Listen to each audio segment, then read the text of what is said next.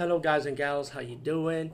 Today I'll be talking about an awesome way to start your free podcast, and I mean free. No catch, no gimmicks.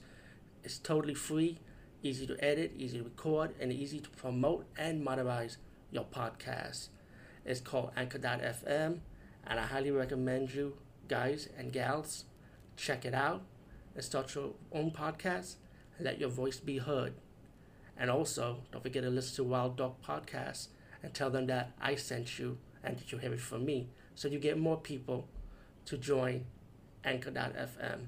You will not be disappointed because they will also put your podcast in other platforms and then make it very, very much easier for you.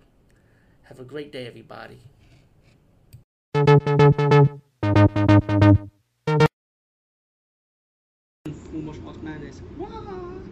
Anyway. The movie I'll be talking about is called Impetuous Fire, but the English title for this movie is Soul of Samurai. It's weird because there's not even one samurai in this movie, so. Anyway, I guess samurai means warrior spirit, so I guess even a kung fu movie you could have samurai in China, why not? Um, with this movie, is it's one of uh, again, as usual, the cheesy campy kung fu movie with weird characters, weird situations, as these two brother sister team protected the magic book against these bandits, but they end up failing.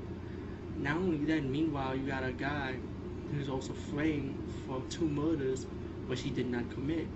So he got to prove his innocence while trying to stay away from the courts, you know. But situation becomes situation where you have swordplay, a lot of drama, a lot of acting, you know, a lot of lot of cheesy acting. You know what it is.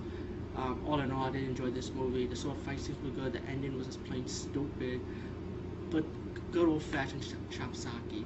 Pretty much that's, that's what the movie is. It's called Impetuous Fire, aka Soul Samurai